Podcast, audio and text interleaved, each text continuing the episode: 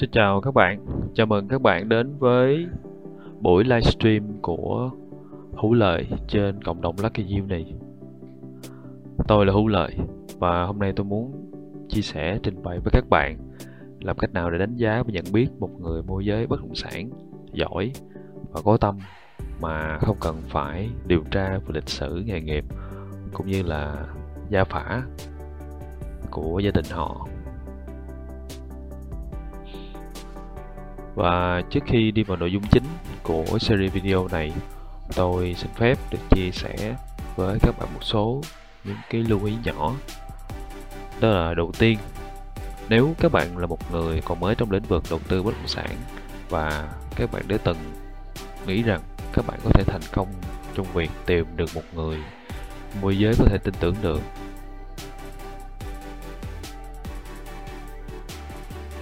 ý là các bạn không thể tìm được một người môi giới có thể tin tưởng được, tôi muốn đặt dấu chấm hết cho những nỗi sợ hãi này. Và tôi khẳng định bạn có thể làm được. Bạn chỉ cần tìm được đúng người chỉ cho bạn làm cách nào để có thể tìm được một người môi giới bất động sản vừa giỏi vừa có tâm. Cái lưu ý thứ hai đó là người ta hay nói là ở đâu có người sợ hãi thì ở đó sẽ có người tham lam. Và nếu bạn đã từng nghĩ rằng những mối quan hệ xung quanh bạn luôn muốn tạo ra rào cản để bạn không đến được với sự giàu có, sự thịnh vượng, khi mà bạn đang còn e ngại về môi giới bất động sản thì họ, những người xung quanh bạn sẽ làm bạn sa sút và niềm tin vào những người đang hành nghề môi giới bất động sản thì bạn đã đúng. Họ không hưởng được lợi gì từ việc bạn thành công, họ luôn muốn bạn giữ bạn trong khó khăn, cần được hỗ trợ và bạn sẽ phải nhờ vả họ liên tục liên tục. Và sự khác biệt ở đây là tôi thực sự mong muốn bạn thành công và sống một cuộc sống mơ ước của bạn. Cái lưu ý thứ ba, có thể những người môi giới mà bạn gặp luôn muốn bạn nghĩ rằng họ là số một, công ty bất động sản của họ là bá chủ trong khu vực và họ không muốn bạn bỏ đi và kết nối với những công ty bất động sản khác. Tôi ở đây để khẳng định cho các bạn biết rằng họ hoàn toàn sai lầm. Họ có những lý do riêng của họ khi mà họ muốn bạn bạn suy nghĩ như vậy và điều đó là hoàn toàn không đúng. Cái lưu ý tiếp theo đó là về series video này. Tôi đoán đây không phải là video đầu tiên về bất động sản mà các bạn xem. Và nếu các bạn đã từng thất bại trong cái việc hợp tác hoặc làm việc suôn sẻ với một người môi giới bất động sản trong quá khứ thì đó không phải là lỗi của bạn. Có rất nhiều thông tin ngoài kia, nó dễ làm cho mọi người bị lạc lối, nó có thể đánh bay bạn khỏi quỹ đạo nhất quán của sự thật. Sự thừa thãi thông tin đã ngăn cản bạn thành công và tôi mong bạn hãy xem điều đó là một điều rất bình thường. Và cái lưu ý cuối cùng với tất cả những gì mà tôi chia sẻ vừa rồi, đó chính là lý do vì sao tôi làm series video này. Tôi biết rằng bạn có một ước mơ muốn thay đổi cuộc sống của bản thân mình từ đầu tư bất động sản, cũng như là tìm và chọn được một người môi giới có tâm, có tầm, có tài để hợp tác đầu tư lâu dài. Tôi muốn bạn thấy làm thế nào để thực hiện điều đó thông qua series video này. Và tôi muốn chốt lại với các bạn là mục tiêu của series video này là chia sẻ về con đường duy nhất để bạn có thể nhận biết được một người môi giới có tâm, có tầm, có tài. Đó là hãy thẩm định năm yếu tố về niềm tin, về nghị lực, về kiến thức, về người thầy đồng hành cùng với người môi giới đó và sứ mệnh bản thân của họ. Và trong video này tôi sẽ đồng hành cùng các bạn trong nội dung đầu tiên, đó là làm thế nào để thẩm định được niềm tin cá nhân của người môi giới chỉ với ba câu hỏi. vàng. Trước khi đi vào ba câu hỏi đó, tôi xin phép được chia sẻ với các bạn một câu chuyện của cá nhân tôi về đầu tư bất động sản. Tôi xuất thân là kỹ sư, tôi làm việc văn phòng và trong vài năm vừa rồi tôi cũng có những giai đoạn thăng trầm với công việc và cũng như là khởi nghiệp. Và không biết từ khi nào có một cái khao khát nó nung nấu trong tôi, đó là tôi khát khao có một ngôi nhà riêng đầu tiên cho riêng mình. Và tôi quyết định dấn thân vào con đường bất động sản và đi tìm người môi giới tài giỏi có tâm để hợp tác. Và cuộc sống không lúc nào cũng không cứ như mình mong muốn các bạn. Tôi vượt qua rất nhiều khó khăn để tìm được người môi giới có tâm, có tầm, có tài. Ví dụ như ca đầu tư đầu tiên thì người môi giới thứ nhất đó đã giới thiệu cho tôi một cái miếng đất bị vướng vào quy hoạch của nhà nước. Nếu tôi chốt miếng đất này, tôi sẽ dính vào những cái hậu quả rất là khó lường về lãi, lãi vốn, mà thậm chí là không có lãi đâu bạn, lỗ chắc luôn. Và người môi giới này đã quyết tâm giấu cái thông tin quy hoạch này bằng những cái lời nói đường mật, những cái mồi câu về tài chính. Và đến ngày áp chót gần cọc, tôi đã tìm được thông tin quy hoạch rõ ràng của lô đất đó và từ chối đặt cọc, và thậm chí không liên lạc với người môi giới đó nữa. Và đến cái khó khăn thứ hai, tôi gặp một người môi giới thứ hai. Họ giới thiệu cho tôi một cái miếng đất mặt tiền luôn các bạn, nhưng mặt tiền mương, rồi mới đến đường nhựa. Và khi tôi soi về thông tin quy hoạch thì mới biết đường mương đó nằm trong quy hoạch giao thông của địa phương đó luôn.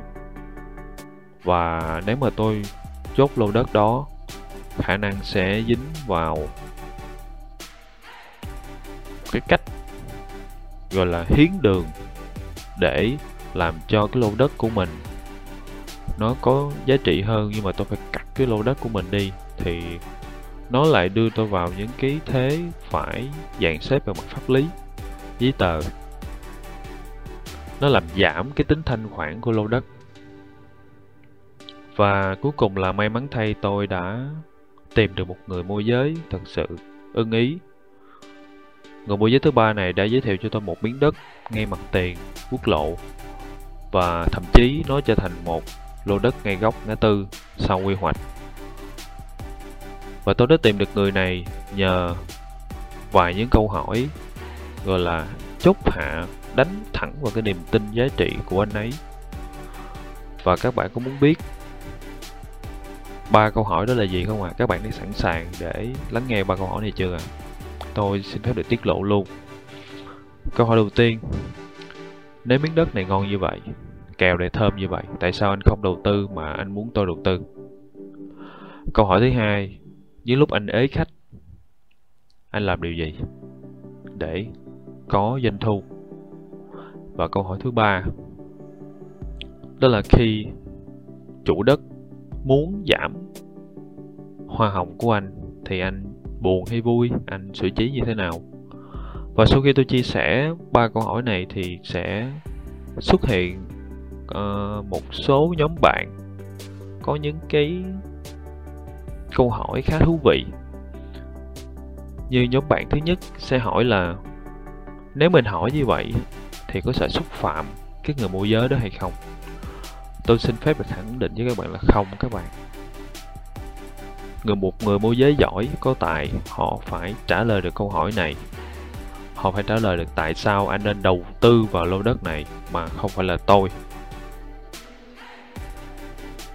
Tại vì lúc đó là cái cơ hội để người môi giới thể hiện được cái tâm của mình đối với khách hàng.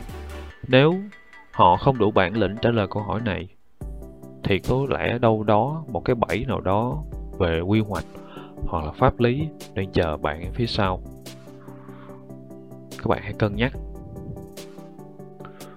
Và một số nhóm bạn thứ hai sẽ hỏi tôi là nếu mình hỏi như vậy, sợ người môi giới phật ý hoặc là nghĩ mình soi mói về cái nghề nghiệp của người ta hay không? Và câu trả lời của tôi là không các bạn. Một người sale hoặc là bất kỳ một nghề nghiệp nào họ yêu nghề, họ sẵn sàng chia sẻ với bạn về những lúc thăng trầm trong cái nghề nghiệp, thậm chí trong cuộc sống của họ nếu như có thể. Vì cuộc sống các bạn, lúc thì sướng, lúc thì khổ. Lúc sướng thì không nói, nhưng lúc khổ thì cái thái độ mà họ đối mặt với những cái giai đoạn khó khăn đó là như thế nào, tích cực hay là tiêu cực. Liệu khó quá họ có bán luôn cho bạn những cái, cái mảnh đất có dính pháp lý hoặc là quy hoạch hay không?